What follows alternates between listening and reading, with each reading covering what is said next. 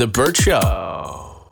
The ladies are fired up. Fired up in here. Mm-hmm. What happened? So I'm back on the dating apps per usual. And I'm supposed to have a lunch date today, but I feel really icky about going because he made fun of my interest in Taylor Swift. So I'll back up a little bit. This is on the app Hinge, and I'll just give you the whole transcript because why not? Because I don't care if he cancels at this point. And I have on my Hinge bio one of the prompts that you can respond to. One of the prompts says, "Never have I ever been excited for a second date," and he came in hot. And this is what really caught my attention and make me think, oh, maybe I'll actually go out with this guy. He said, well, clearly you ain't been on a proper date with the Georgia boy yet. Okay. And I was like, BDE. And I said, or I've just been out with all the wrong Georgia boys. And he said the word proper was in there for a reason. Gollum's back. Hello. So then he commented on something else that was in my profile. I was like, oh, can you recommend the best song I've never heard before? And then he sent me a song and I was like, oh, it's a great song. Where'd you hear it from? And then he said, on the Joe Rogan podcast. Yeah. And I gave him a little bit of crap for it. I was like, oh, what a stereotypical male interest. Blah, blah, blah. And I said, you can keep your Joe Rogan if you don't hate on me too much for being a Swiftie. And he goes, whoa, those two are not the same. And I was like, well, they're both basic interests for our respective genders. So anyway, we get to talking. He asked me out. And he ends up getting my number because I gave it to him.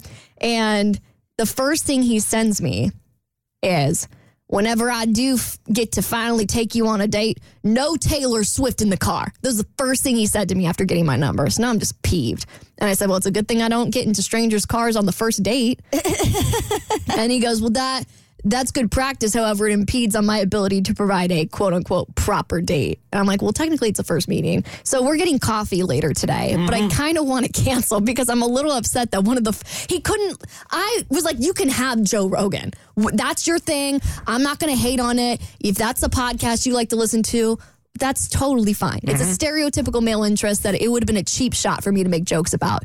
In the same way that I feel like it's a cheap shot for you to hang on to this Taylor Swift thing. Yeah, and I was saying before I got shut down, because we had to wait till we got on the air to talk about this, I'm really over people trivializing and talking down about things that bring other people joy. Like, we're all different. We all have different interests.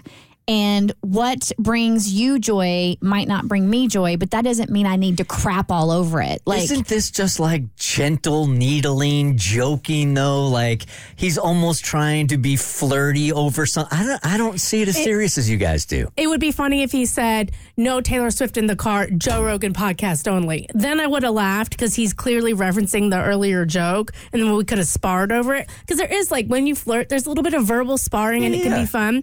But at the same note, like, if that's the first impression and he's taking something that's very important to you that you really love and is like already pooping all over it, instead of being like, I bet I can find a song you'll like better than Taylor Swift. Like, you could make it positive. You could bring your own stuff to, you know, you can still kind of joke around about it without just negging on it.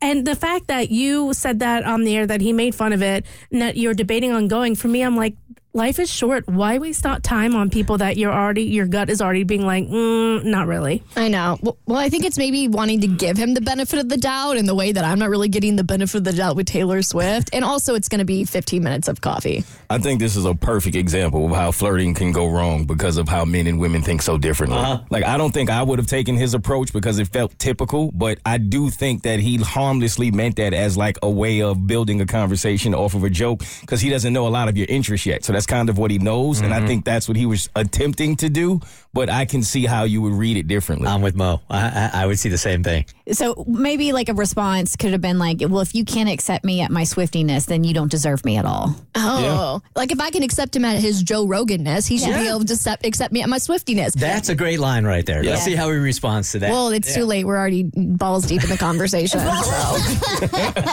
Just kidding. We're not even that far. But I think it wasn't funny to me, and I hadn't given him crap about Joe Rogan, so it felt like It felt like a jab rather than kind of us going back and forth. Okay, is it not funny to you? Not because it's not funny, but just because of where you are and how exasperated you are with dating right now? Yeah, actually, okay. Probably. This is why I made the suggestion this morning. Okay, the suggestion I made to Abby this morning was there. I don't know what it is. I don't know what the science behind it is. But the less you care, the more others are attracted to you. It's a dating, how do you even call it? It's not even a theory. It's just. I don't know how you phrase it exactly, but I know exactly what you're saying. And there is something to that. People just, they tend to want someone who they don't believe wants them back. I don't know why, but it is a thing. The less F's you give, the more people want to be attracted to you. So yes. I made the suggestion to Abby this morning because she's not having a lot of luck that, you know what, for the next 30 days, put your dating life in the penalty box. Like, really don't care. Like, don't go on the dating apps when you're out with your friends.